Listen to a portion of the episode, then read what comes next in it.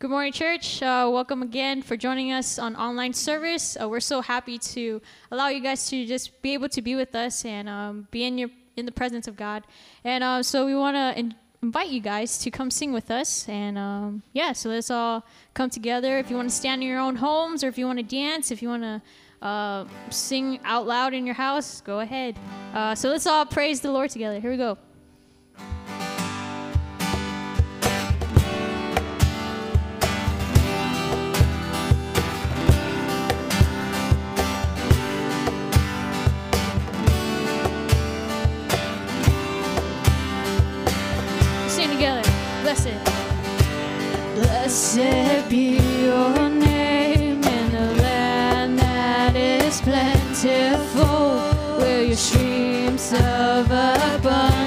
Abundance flow.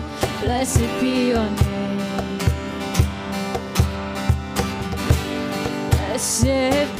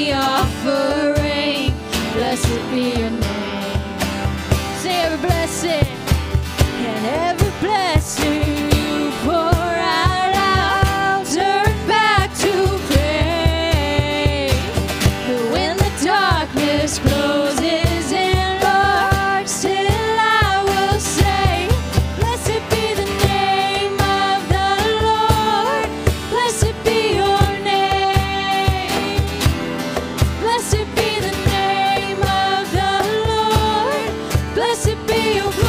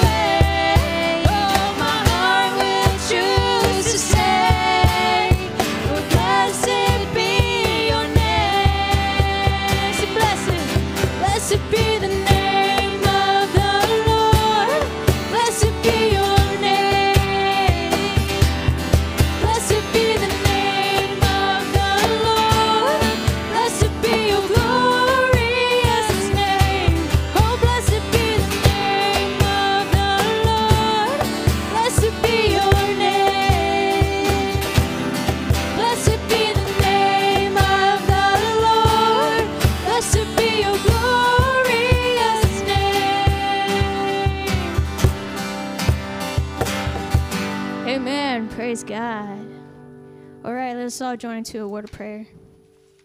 Father God, we thank you so much for allowing us just to praise your name, Lord. For you have given us so many blessings, and we're so thankful for every one of them, Lord. Even though if we do not recognize it, Lord, you have shown us your goodness. And we thank you so much, Lord. So we continue to praise your name and to glorify you, Lord. And as we go into worship and as we go into service, Lord, um, we ask you, please, just to be in our hearts and we allow ourselves just to dive into your word and to be open to whatever has you have in store and what is in your will for us today, Lord. Uh, we ask you, please, just to be with us as we uh, learn about the kingdom of heaven as well, Lord, and that you just continue to be with us with that. And that we continue to just bless your name, Lord. And we thank you for everything in Jesus Christ's name. Amen.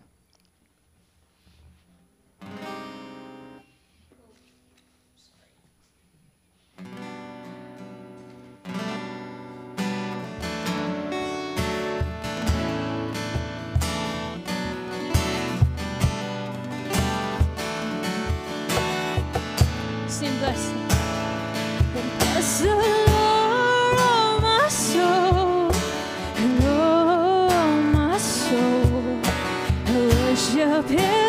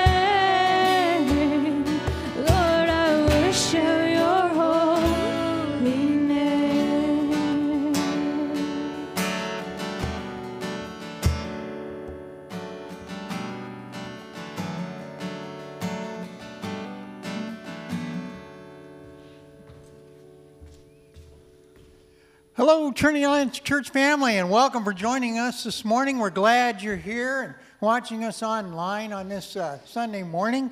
And just uh, want to let you know right up front here that we're going to be observing communion this morning. So if you haven't uh, had a chance yet to get your elements together, juice of some sort, cracker bread, and something of that nature, to be able to participate in communion with us here in a little bit, you can take some time right now and go and do that. And uh, these announcements I'm going to share with you are uh, also available online at tacreading.info. So uh, if you don't happen to hear these while you're getting your stuff together, that's fine. You can go there and see that. Uh, let me just share a couple of things with you here. Um, we are going to be continuing to hold outdoor services until August 9th in our amphitheater. So if you haven't had a chance to come out and check us out for that yet, please come and uh, join us if you feel uncomfortable doing that. Um, we are taking all the precautions necessary to do it, so we just invite you to come and be a part of that and um, join us out there. Bring a chair, bring, a, bring some shade, an umbrella for your chair, whatever. Uh, we would love to see you and have you come and visit us out here on the campus in the amphitheater. Also, we are having a baptism next Sunday on, on the 12th, and that will be out in the amphitheater. We have seven people that are going to follow the Lord in believers' baptism. And, and so we want, to, we want to ask you to come and join us in that celebration of that and, and just to support them in that, hear their testimony. And, and if you uh, still, there's still time for you, if you want to follow the Lord and Believers Baptism, get in touch with me, get in touch with Pastor Sean, and we'll follow up with you on that, and you can be a part of that uh, celebration ceremony as well next Sunday. So that's coming up. Also, there is a membership class scheduled for Sunday, July 26th. If you are interested in becoming a member of TAC, just learning more about the church and things, uh, this class is for you. So you can go to tacreading.info and sign up for that. Uh, or you can get a hold of me, get a hold of uh, Pastor Sean through the church office, and uh, we'd be happy to answer any questions and things you may have about that as well. So that's about all the announcements I'm going to take time for this morning. You can check your bulletin that was attached the email that uh, came, or you can go to tacreading.info for these same announcements and things as well. Right now, we're going to introduce somebody that's new to our staff, uh, to you, our next gen pastor, Xavier um, de la Cerda. Uh, Cerda, Cerda, I'll get it right yet eventually. It's going to take me about six months to get your name right, okay? Is that okay? Baker's hard, you know. You're going you're to be on that forever. So, anyway, we've asked Xavier to share with us a little bit about uh, himself and just introduce himself to you. So, take it away. Thank you. Hi, uh, TAC family. My name is Xavier de la. Uh, I am a Simpson alumni and your new next gen pastor. I'm a pretty awkward person. One thing to know about me, I like to tell a lot of bad jokes.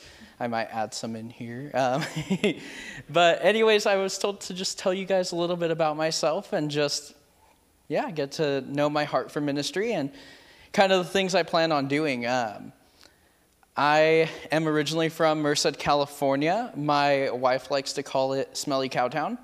Um, there's lots of dairies there, which is why the name comes from. Um, I'm married to my incredible wife, Sofia de la Cerda. Um, we've been married for almost two years, coming up August 5th, so that's pretty exciting. Um, we have a pet child. His name is Toby One Kenobi de la Cerda. he is the most adorable and terrible child um, but yeah, so I wanted to get the chance to tell you guys a little bit about my testimony, a little bit who, about who I am. So um, clearly, I have a disability. Um, I was born with it. It's called arthrogryposis, some fancy science name for uh, basically my muscles didn't develop correctly when I was in the womb, and my arm got stuck behind my back.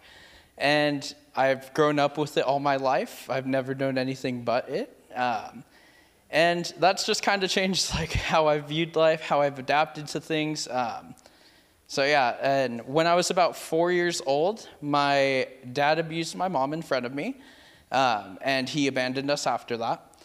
Um, so I've been kind of on that since then. Uh, my mom turned to drugs afterwards. Um, that was her way of coping, and that's what she chose at that time, and that's just what our lives were for a while. Um, she was like that for a few years. And then around when I was 10 years old, my grandma got sick with bone cancer. And my mom went to jail in the same birthday month for me. Um, so she passed away shortly after. And obviously, like, my grandma did not choose to pass away or anything like that. But um, I had abandonment issues from that. I felt abandoned by everyone. Um, the two people who loved me the most were gone, and I had to live with my great aunt, who was one of those people that um, is a family member that like you see on holidays, but that's pretty much it. Like you don't see them much besides then. So I kind of lived with a stranger, and that was um, not a great time. Uh, I went to church with her, and we like I was taught about God. I learned about how He loved us so much and everything like that, but I really didn't believe it. Um, it didn't make sense to me. It was one of those things that, like, you know, you hear something and you're like, yeah, okay, I guess I can see that for others, but not for me. Um, and I just didn't believe it. And I just kept learning about him. And my mom actually got into a recovery program and she encountered Christ there, and he completely transformed her life. She's a totally different person. Um, some of you might have met her if you came to church like a few weeks ago. Um, she does not look like she was a drug dealer at one point or did drugs or anything like that. Um, she looks like the sweetest little lady. And I, um, I saw that and I started thinking, okay, maybe there is a God, but I still don't think he cares about me. Um, and that's just kind of where my life was for a while. All of high school, I kind of felt still those abandonment issues, a lot of things just kind of happened, and I felt really hurt and broken and lost. And my youth pastor at the time kept, um, my sophomore year of high school, he kept bothering me to go to a camp with him and a bunch of other students. And he just kept pestering me about it all the time.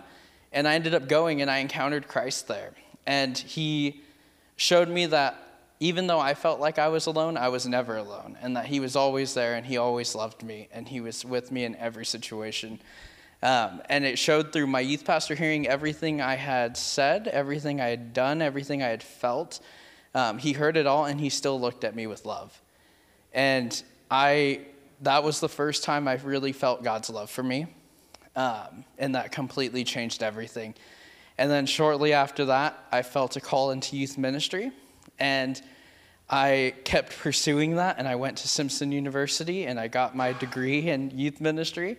Um, and a few months ago, some of you might have seen me, I just showed up one Sunday with my wife, and we heard Sean talk about the next gen pastor position, and we just felt God's calling here. Um, and ever since then, we've just felt like we've been in God's will here, and I'm super excited. Um, my priorities for ministry here are to really create a safe and um, a safe zone for students to really grow their faith in Christ and to really develop that and deeply root themselves in Him. So when they leave the ministry, they aren't um, they don't just fall out of faith. That they are well equipped for the world and well equipped for what they might encounter, and that they know that God loves them and that they live their lives through that. And yeah, I'm just super excited for to meet all of your students and to hang out with all of you guys and just to get know get to know everyone a little bit better. All right.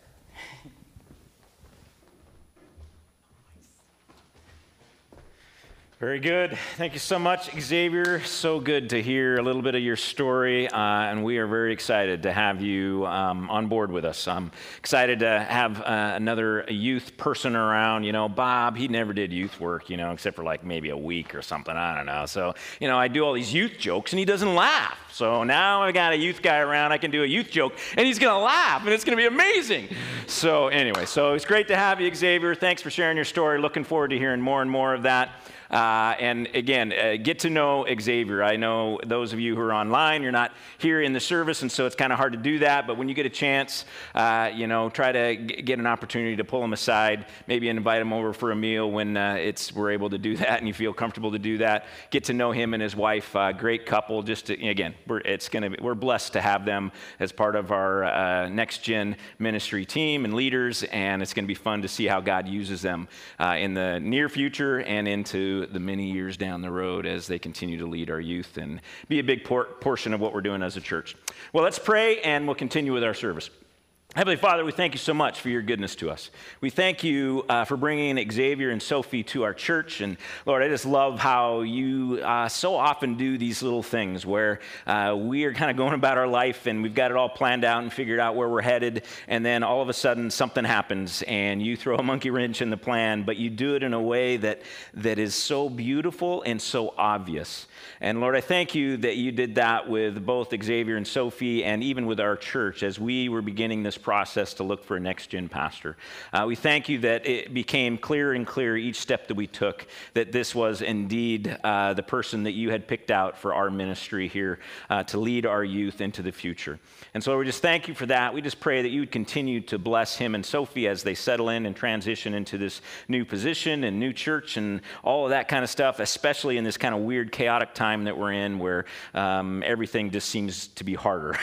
and so we just ask that you'd bless them in a special way there.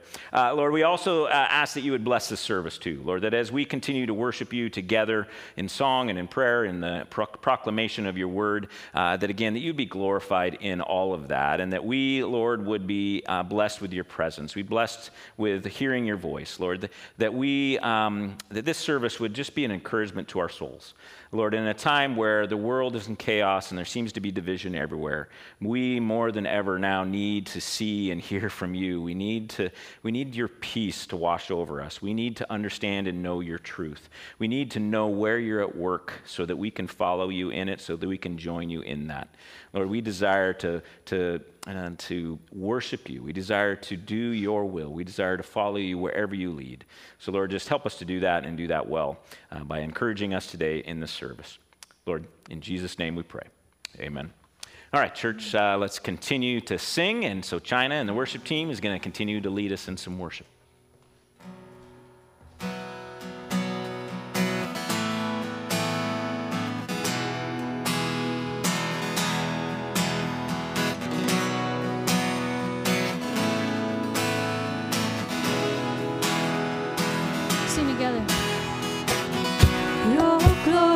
Cause, oh God, engages our hearts. May Jesus Christ be known wherever we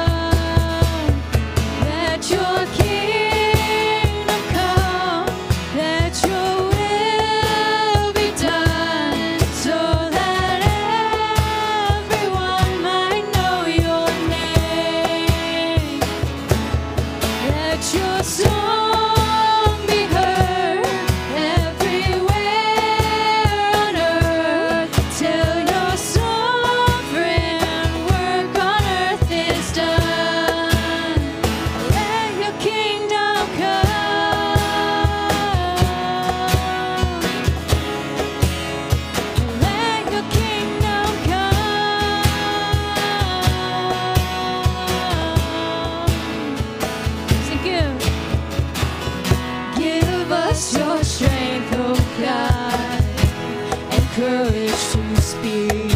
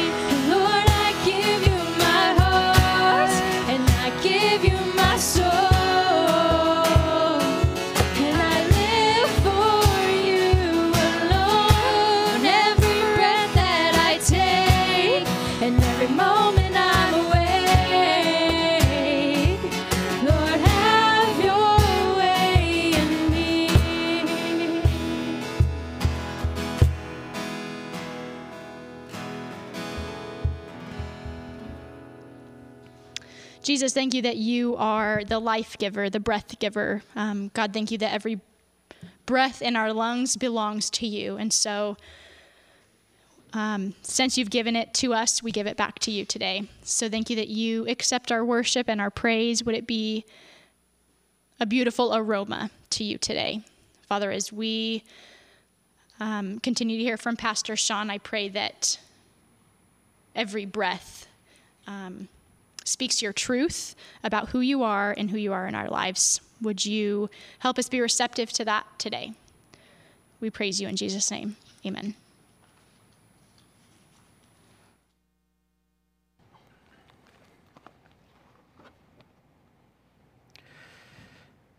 All right, two things uh, before I get started here. Um, first thing, uh, communion.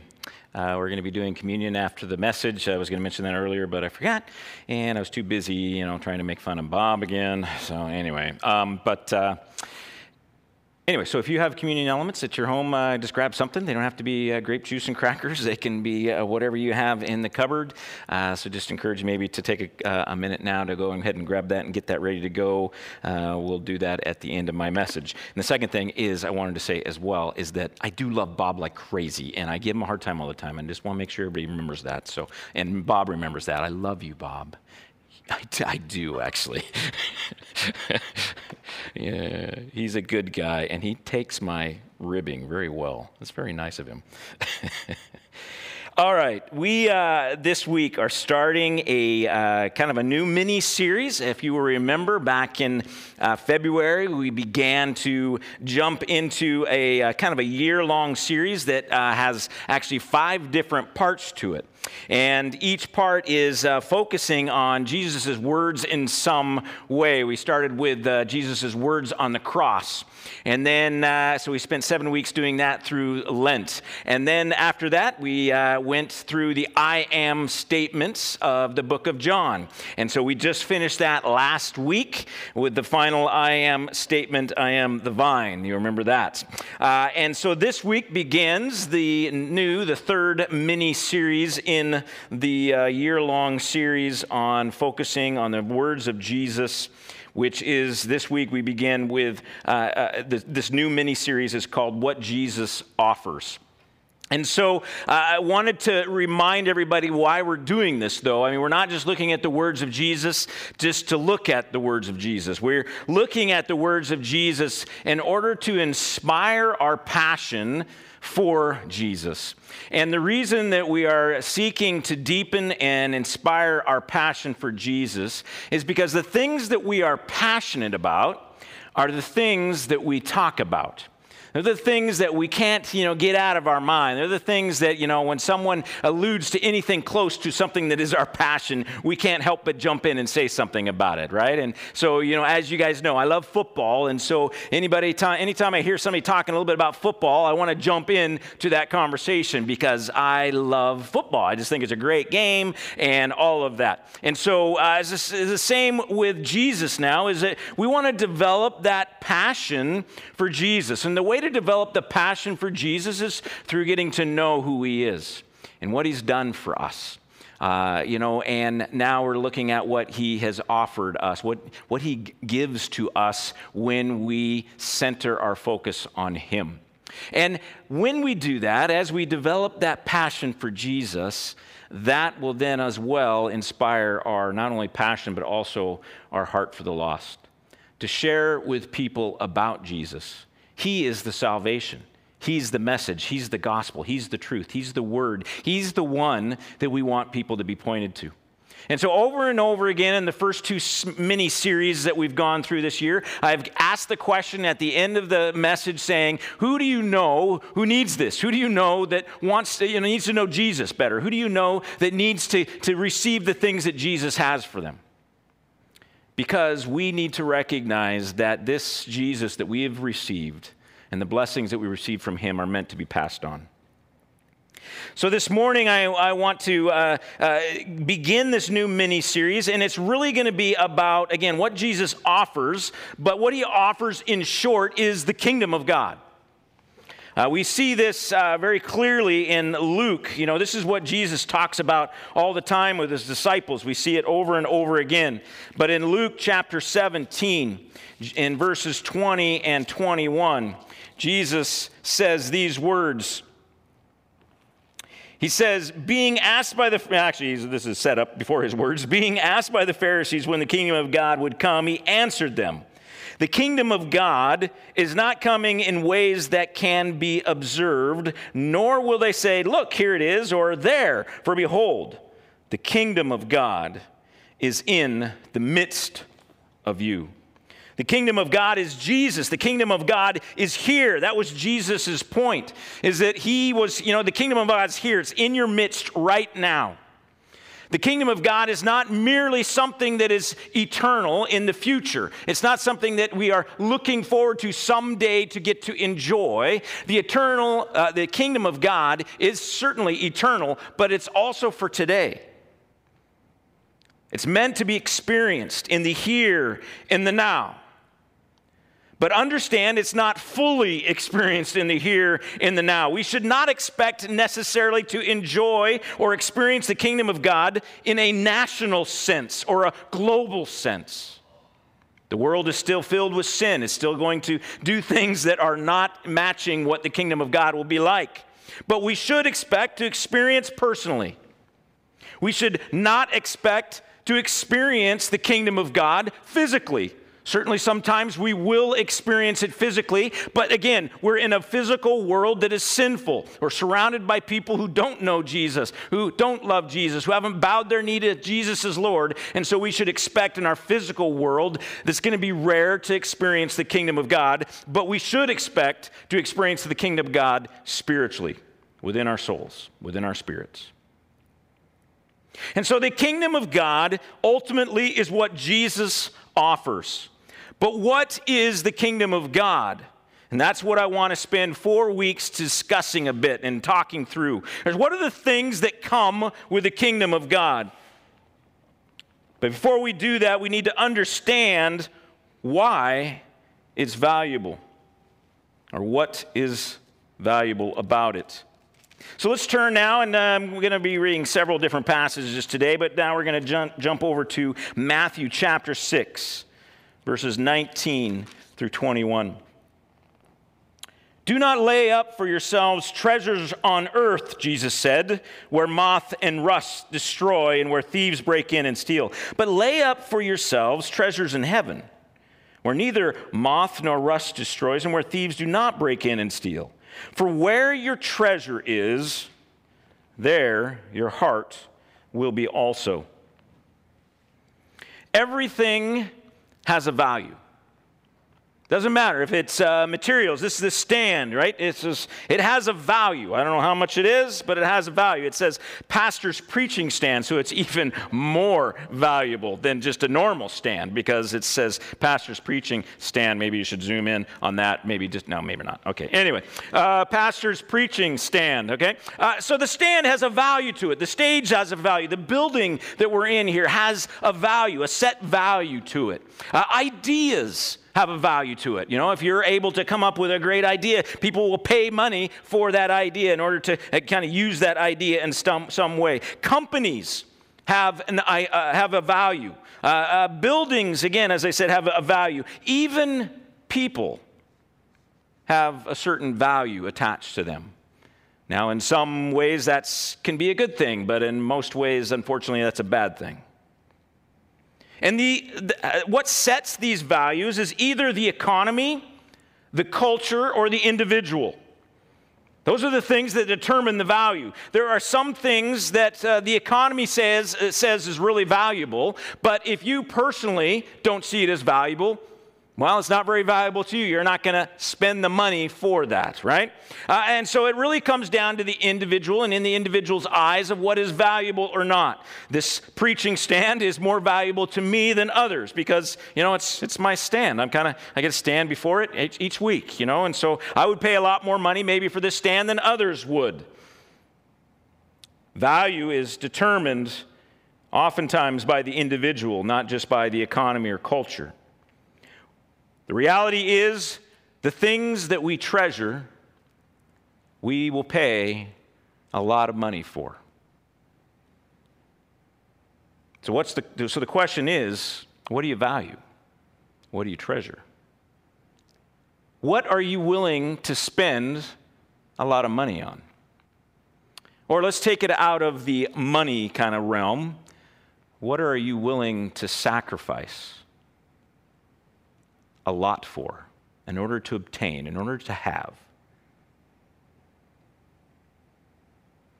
The kingdom of God, Matthew chapter 13, Jesus is talking about the kingdom of God with some parables here.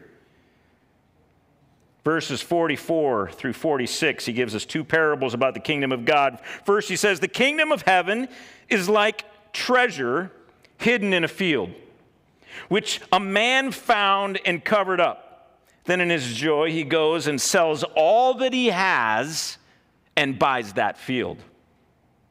Again, the kingdom of heaven is like a merchant in search of fine pearls, who, on finding one pearl of great value, went and sold all that he had and bought it. These two parables clearly tell us that the kingdom of God is of great value. Matter of fact, it could be said that it is of the greatest value. Notice both situations the person who found the treasure in the field, the person who found the very valuable pearl, they sold all they had. They sacrificed everything in order to obtain it. It's the greatest treasure that they could ever have, and so that's they gave up everything in order to gain that. They, they used all of their savings, they used all of their future, they risked everything because that hidden treasure was so valuable, because that great pearl was so valuable, so treasured. So, if the kingdom of God is so valuable, what is it? Do we need to understand what the kingdom of God is? And I don't want to get into too much detail on this, but I want to give you at least four aspects of what the kingdom of God is that makes it valuable. First of all, the kingdom of God is under God's rule. It's not under our rule, it's not under some kingship, it's not under a dictatorship, it's under God's rule. God is in control of his kingdom. That's a valuable thing, especially when we understand who God is, that He's unchanging, that He's good, that He's loving, that He cares for us, He wants what's best for us. To know, to have a God who's that kind of God who's ruling us, that is valuable. That's something we want. Much better than those men who are ruling us in our world today. We have a lot of criticism for many of them, and it's not necessarily just their fault. It's because they're men, right? Even King David, who was this amazing king of the Old Testament, right? He had some major flaws. and the people suffered to some extent under his leadership. So to have God ruling is of, is of great value. Also, it's an eternal relationship in this kingdom of God. We, we get to enjoy this amazing eternal relationship with our Creator, with Jesus, with each other, with creation. All of those relationships are restored in the kingdom of God. The moment we step into the kingdom of God, we get this restoration of relationship, this intimacy with the Father, with the Son, with the Spirit the ability to develop these long term eternal relationships with other human beings that aren't going to end when death happens, but they're going to go on for all eternity, that are not going to end because of conflict and because we, you know, we can't get along anymore. Sin will be removed, we'll be able to resolve those conflicts, we'll move on for all eternity together. Eternal relationships. Also, the kingdom of God includes the defeat of sin. For those of us who are familiar with our own failures and our tendency to, to just to do dumb things and to step into places we shouldn't step because of our own behaviors, our own weaknesses, our own sinful nature that continues to show itself and hurt other people and hurt ourselves in different ways, ways that we don't want to. What a great gift to be in a kingdom where sin no longer reigns.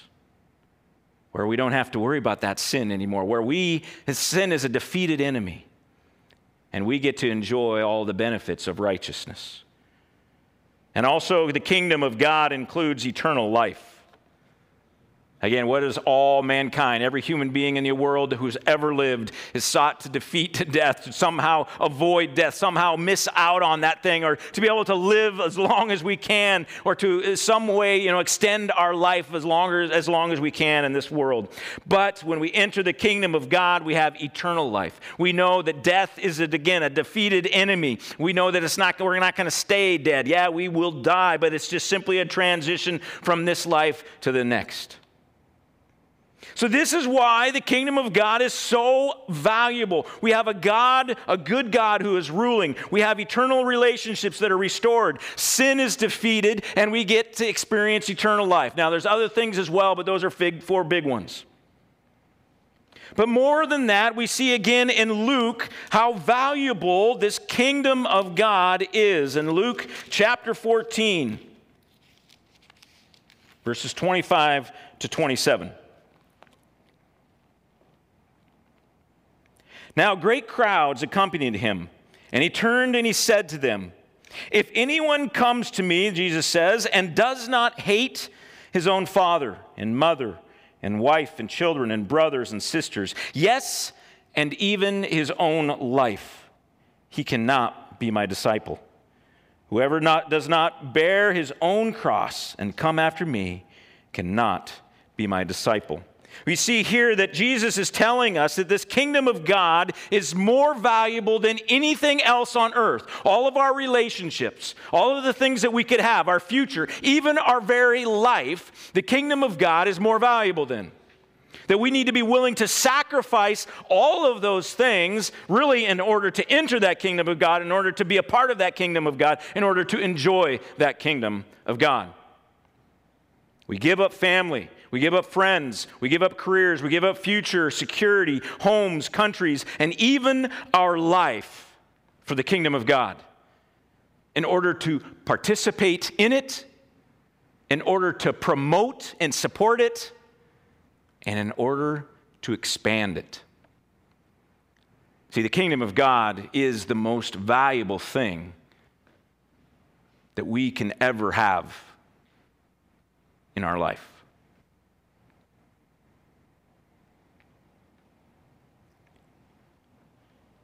However, the kingdom of God sometimes is hard for us to not only grasp, but in order, it's also hard for us to live for, to participate in, to promote, to share, and to expand, to seek to expand it.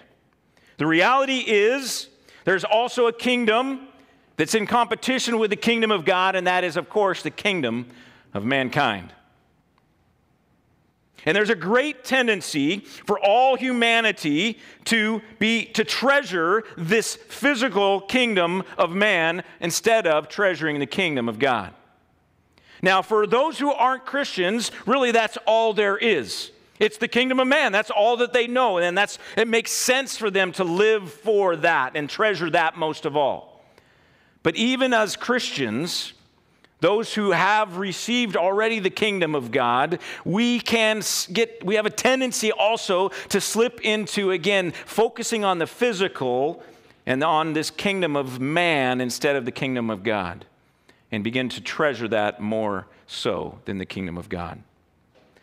Now, this morning, I want to actually do a bit of meddling in this with this topic in your life, and many, maybe many of your lives. Maybe it's not all of you, but many, I think.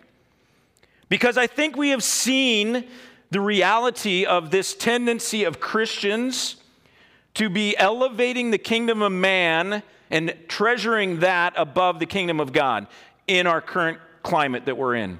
With this chaos that we're going through, with the pandemic, with how we're responding to it, and with how, uh, even with the, the, uh, the racism issues that have come up and the racial tensions that we're experiencing in our country.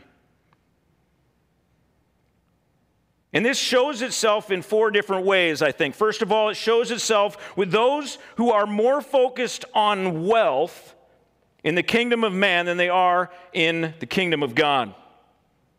These are the folks that are demanding that we open up our economy. That we ignore the governors of our states and our presidents or whoever else and say, no, we need to open up our economy because we treasure most our money. We need, we need to have this money. We need to have this ability to make money. It's going to save lives. People are going to die because they are they're going to lose their jobs and they're going to be on the streets and they're going to commit suicide or whatever. And so we need money. Money is the most important thing. And so we need to open up the economy. It doesn't matter who gets hurt in order to do that. On the other side, another issue is really the health side of things. We've got some who are who have keenly focused on the health, and they are those who are saying that everyone should be wearing masks. It doesn't matter who you are. You need to be aware. Why are you, why are you putting people's lives at danger? If you go out of your house and you choose not to wear a mask, you're putting the lives of other people at risk. How, how dare you? And Christians, you know, in all of these, we, we love to grab scripture and start throwing it at people and use it to defend our opinions. And so we would say, Oh, don't you care about your brothers and sisters? How are you going to love your neighbor unless you do these things? And you need to wear your mask. Treasure, these people are treasuring most a long life. A third area, and this now we get into kind of some of the racial tensions that we have, is that of rights. We see some who are, uh, uh, are, supporting and saying that we need to obey the law and obey the law above all. The Constitution, basically, again, is like there's this third testament almost of Scripture. And we need to be obeying that. We need to encourage everyone to obey that. That is our salvation. And they are treasuring most our freedom. That it's not right for governors or for presidents or for anybody in, in uh, an office to tell us that we have to stay in our home or tell us what we can do or we can't do. The most important thing that we need to understand is that everyone should be free. And again, we grab scripture, we start throwing that out, and we can use that to defend, our, again, our opinion. And then the final group is those who are concerned most with justice. They're the ones who support BLM movement, and they're the ones who demand that everyone should be supporting that movement as well. It doesn't matter what the official organization stands for. You need to say Black Lives Matter, and you need to mean it. And they are standing up for the oppressed in our culture. They're saying that they're, and they're treasuring most equality.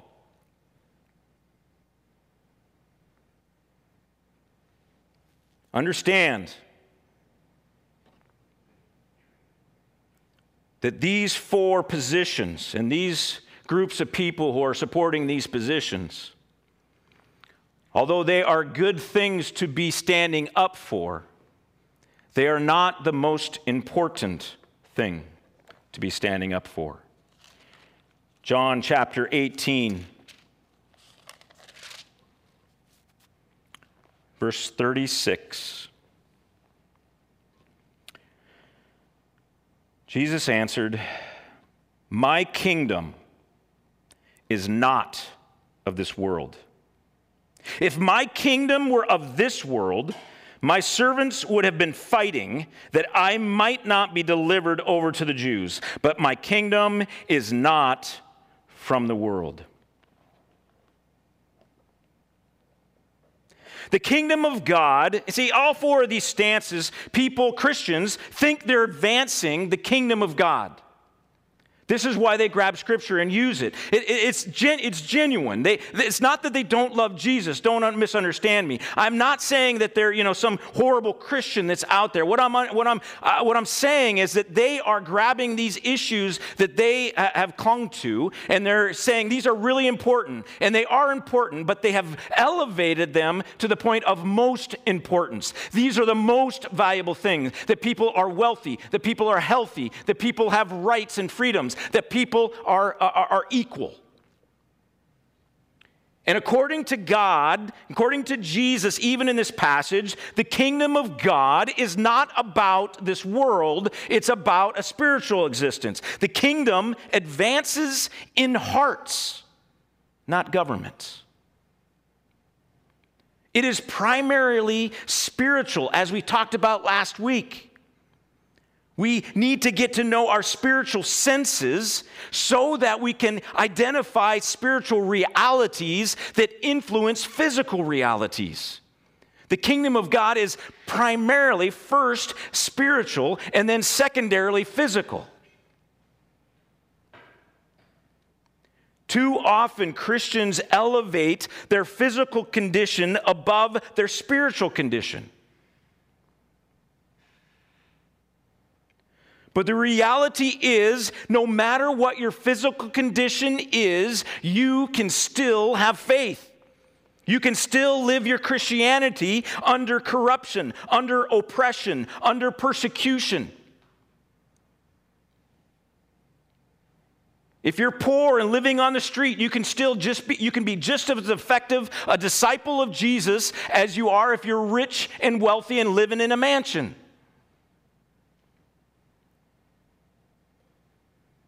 It's not that Jesus doesn't care about things like wealth and health and rights and justice,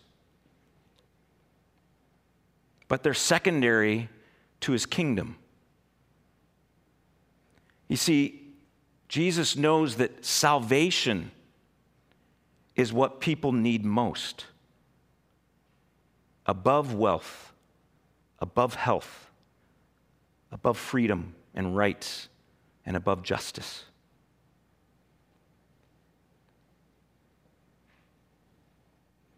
We as Christians certainly should promote and support a wealthy, a healthy, a free, and a just culture and country. But we cannot treat those secondary issues like they are essential to God's rule. God continues to rule, His kingdom is here. He continues to rule despite what is happening in countries across the world who are way worse than the United States of America. Christians are still thriving in cultures and in countries with way worse governments and way worse situations than what we have in our country. Salvation is more important than these secondary issues of wealth, health, freedom, and justice. So we can't treat them as essential to God's rule. We also cannot demand that we hold the moral high ground. It is amazing how many people find out that Jesus thinks just like them.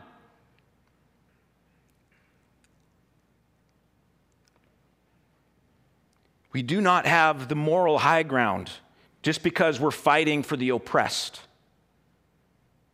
We don't have the moral high ground just because we're fighting for people's rights and freedoms.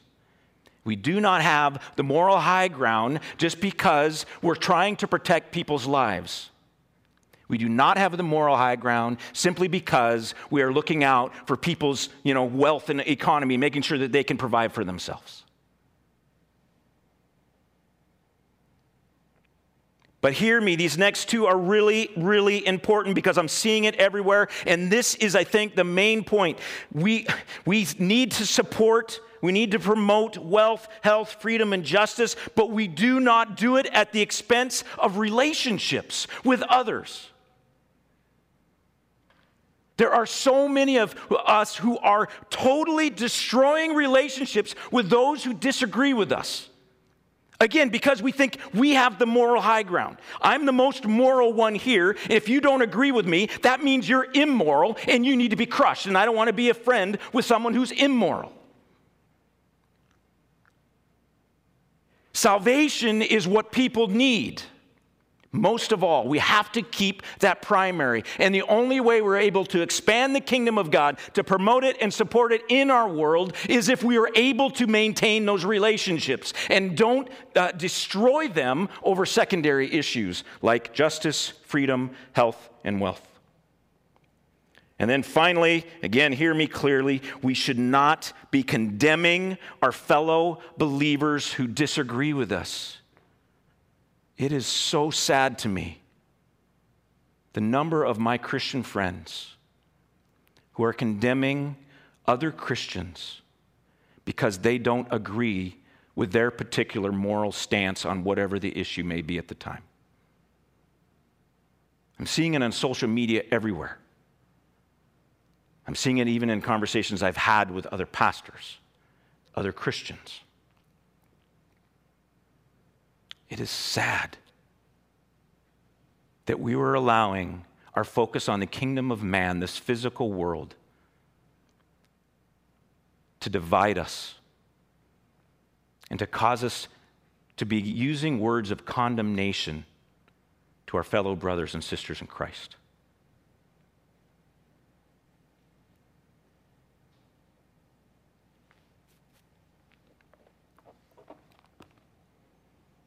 We need to promote these things, certainly in our world. Wealth is not evil in itself, it's good. American, America has done a lot of amazing things because it's partly in because of its economy. Think of how many missionaries have been sent to the mission field because of uh, the wealth of America. God has used it for good. We have used that wealth for good.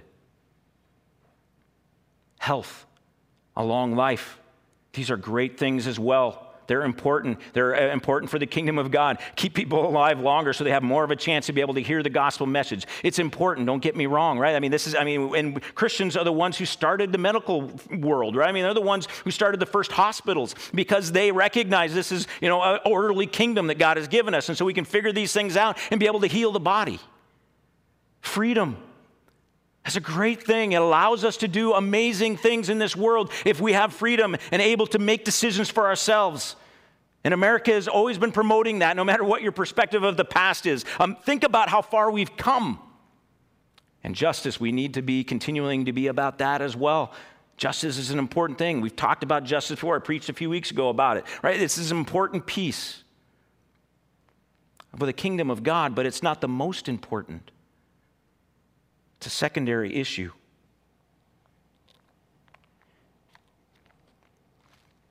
In Philippians, we get an example, I think, from Paul of where our focus should be. In Philippians chapter 3, verses 8 and following, Paul writes this He says, Indeed, I count everything as loss because of the surpassing worth of knowing Christ Jesus my Lord let me read that again. Indeed, I count everything as loss because of the surpassing worth, the value of knowing Christ Jesus my Lord. For his sake, I have suffered the loss of all things and count them as rubbish in order that I may gain Christ and be found in him, not having a righteousness of my own that comes from the law, but that which comes through faith in Christ the righteousness from God that depends on faith, that I may know him and the power of his resurrection, and may share his sufferings, becoming like him in his death, that by any means possible I may attain the resurrection from the dead. Paul is saying here, I mean, he had everything before he found Christ, before Jesus knocked him off his camel in the desert, and before he blinded him. Paul had everything going for him. And he gave it all up for Jesus. That's how valuable Jesus was. That's how valuable the kingdom of God was for him. But he continued to live in that. Each day, it wasn't just that he gave up what he had, but he continued to give it up and make sacrifices every day in order to continue to know Christ. the most valuable thing. All the sacrifices he makes, he says here, were worth it in order that he may know Christ. But also listen to this. This is another important passage I want to read in 1 Corinthians chapter 7. Listen what he says here in verses 21 to 24. Were you a bondservant when you were called? Do not be concerned about it.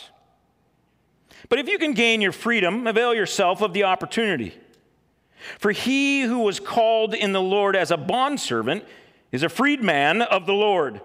Likewise, he who was free when called is a bondservant of Christ. You were bought with a price. Do not become bondservants of men. So, brothers, in whatever condition each was called, there let him remain with God. You see, Paul recognizing, recognizes that our physical condition does not impact our ability to enjoy and be successful in our spiritual world in the kingdom of God. He's saying if you're a slave when you became Christian, you don't have to become free in order to live out your Christian life. You can live it out as a slave. Now, if you can get free, he says, if you can somehow not be a slave anymore, then great. Hey, go for it. But it's not the most important thing.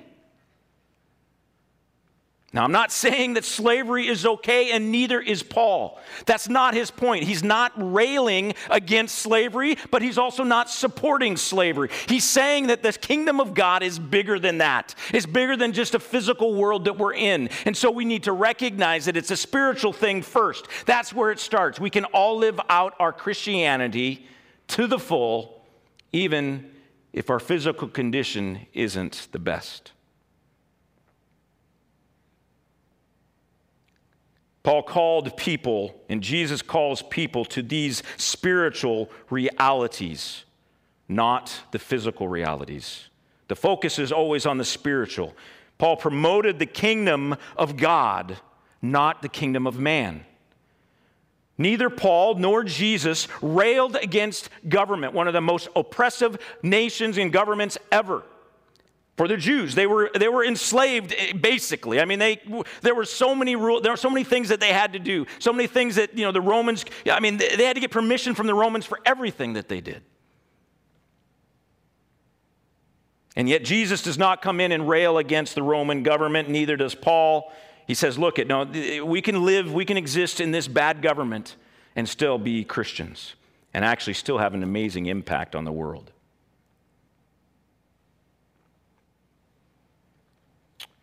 All right, church, the kingdom of God is valuable, but it is primarily spiritual, it's primarily personal. It starts there. And the way that we change the world is not by trying to change governments. It's not by trying to change laws. I'm not saying that we shouldn't do that and promote that and try to make that happen. But that is not the primary way that Jesus is going to win the day. The primary day that Jesus wins the day is through the salvation of individual hearts.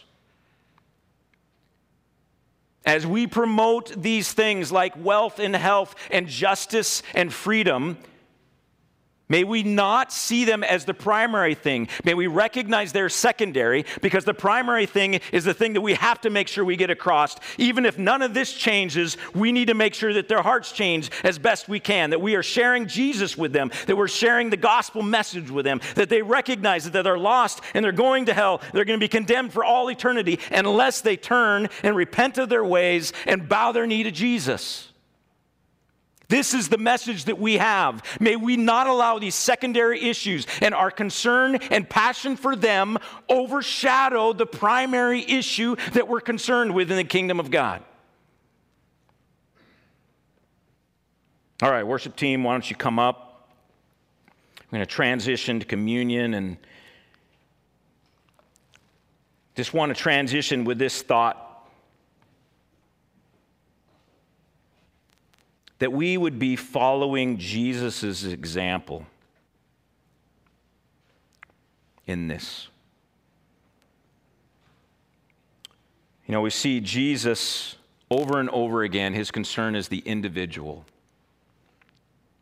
Over and over again, He recognized the oppression that's around him, but he always zeroes in on the individual, seeking to speak to their heart, to love them, and to sacrifice for them.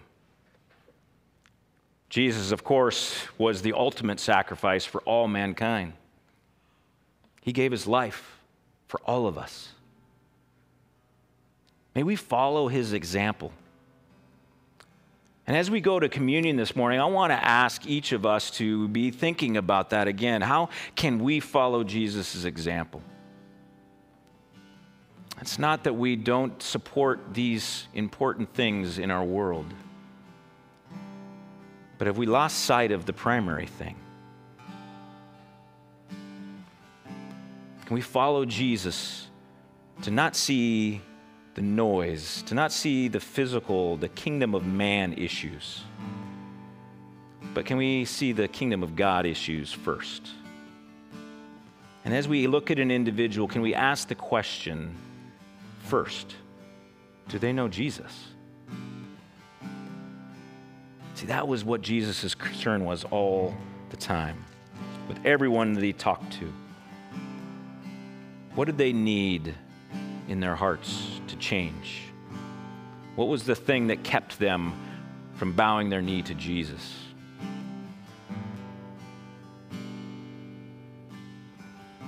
See, the kingdom of God is not primarily physical, it has impacts in the physical world, it's spiritual. It's also not primarily national or global, it's personal.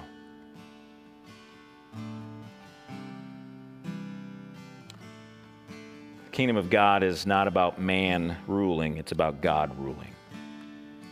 And so finally, the question as we go to communion is Are you being ruled by God or by man? Is mankind the one that's dictating how you behave, or is it Jesus? If you have your elements, uh, I'd encourage you to get those and prepared and ready to go. Just want to take a minute to pray, and then um, we'll go ahead and take the bread and we'll take the cup together.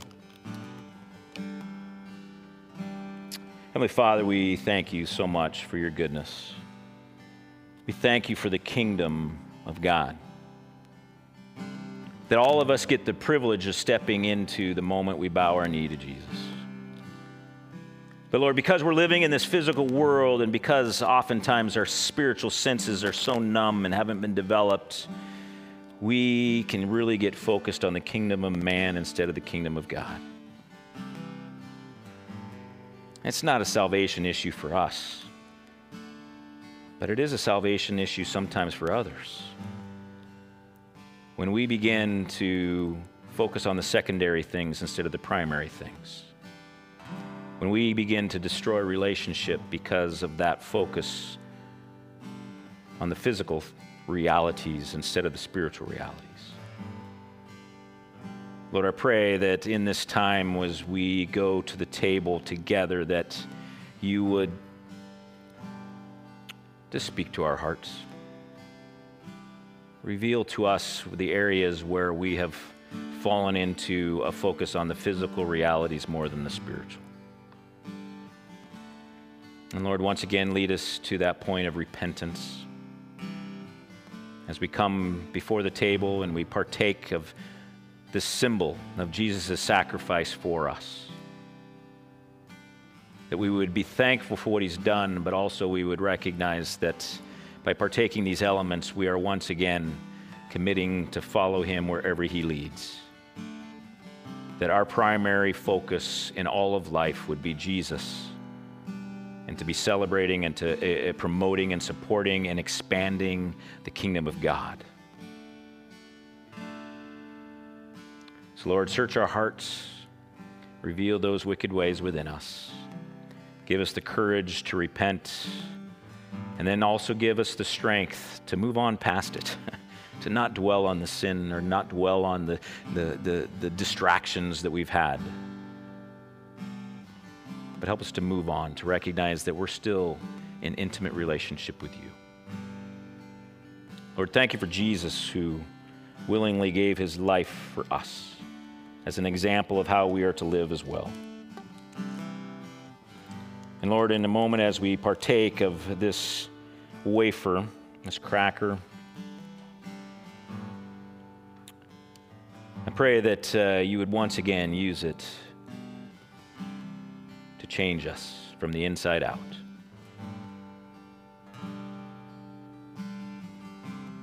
That we would become like Jesus more and more each day. Jesus' name, amen. In 1 Corinthians 11, Paul writes about communion. He says this He says, For I received from the Lord what I also delivered to you. The Lord Jesus, on the night when he was betrayed, took bread, and when he had given thanks, he broke it and said, This is my body, which is for you. Do this in remembrance of me.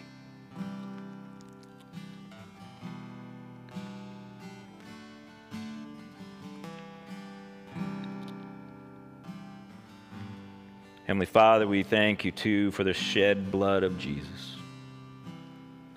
who again cleanses, cleanses us of our sin, washes us, makes us white as snow. Lord, this is the day, daily reality of who we are in Christ.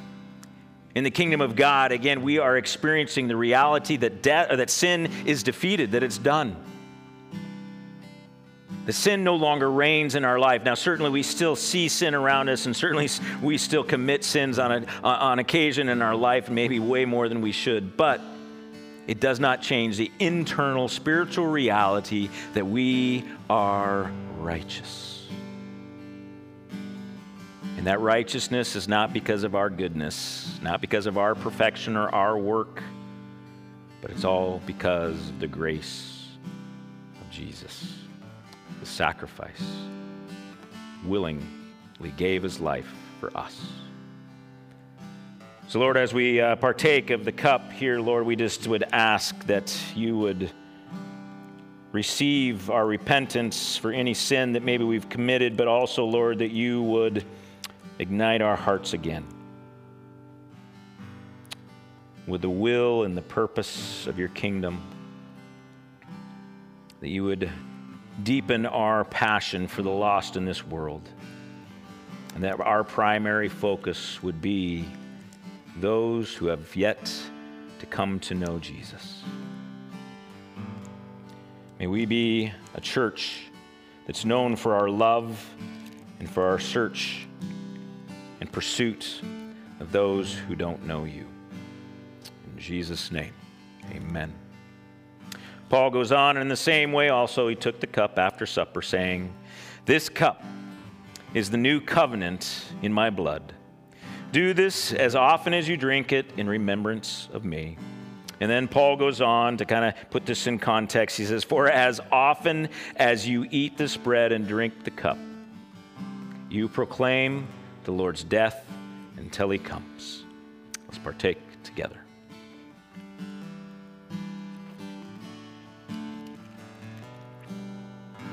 All right, church. If you'd like to stand in your living rooms or wherever you may be, and uh, let's sing a couple of songs to the Lord, and or one song to the Lord, and I'll come back up and close our service in prayer.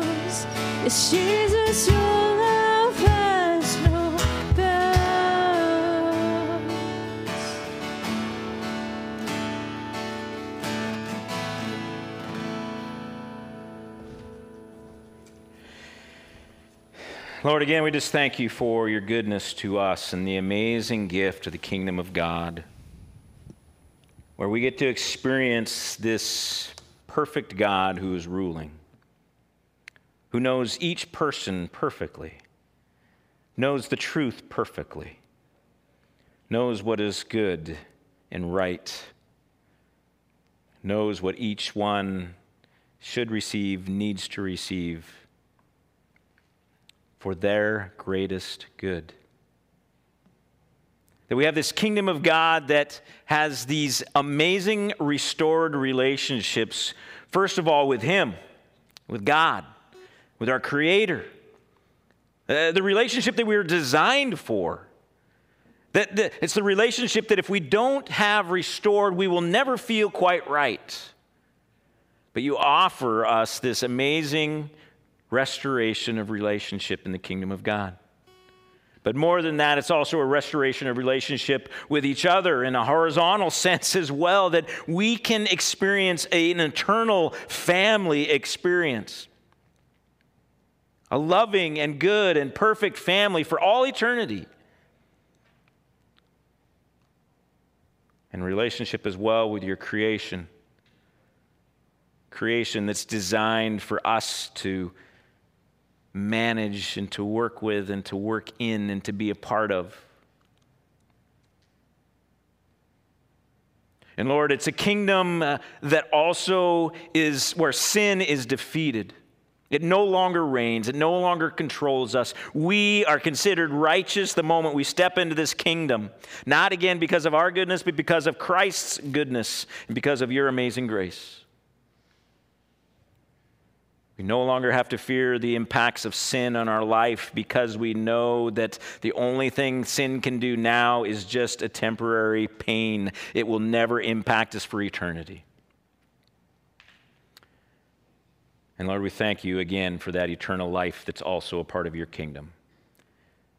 Your kingdom certainly is the most valuable thing that we can have in this world. Help each of us, every one of us, to recognize that that's the, where the value is, but also recognize that right now it's a spiritual reality more than a physical reality. It's a personal reality more than a global reality.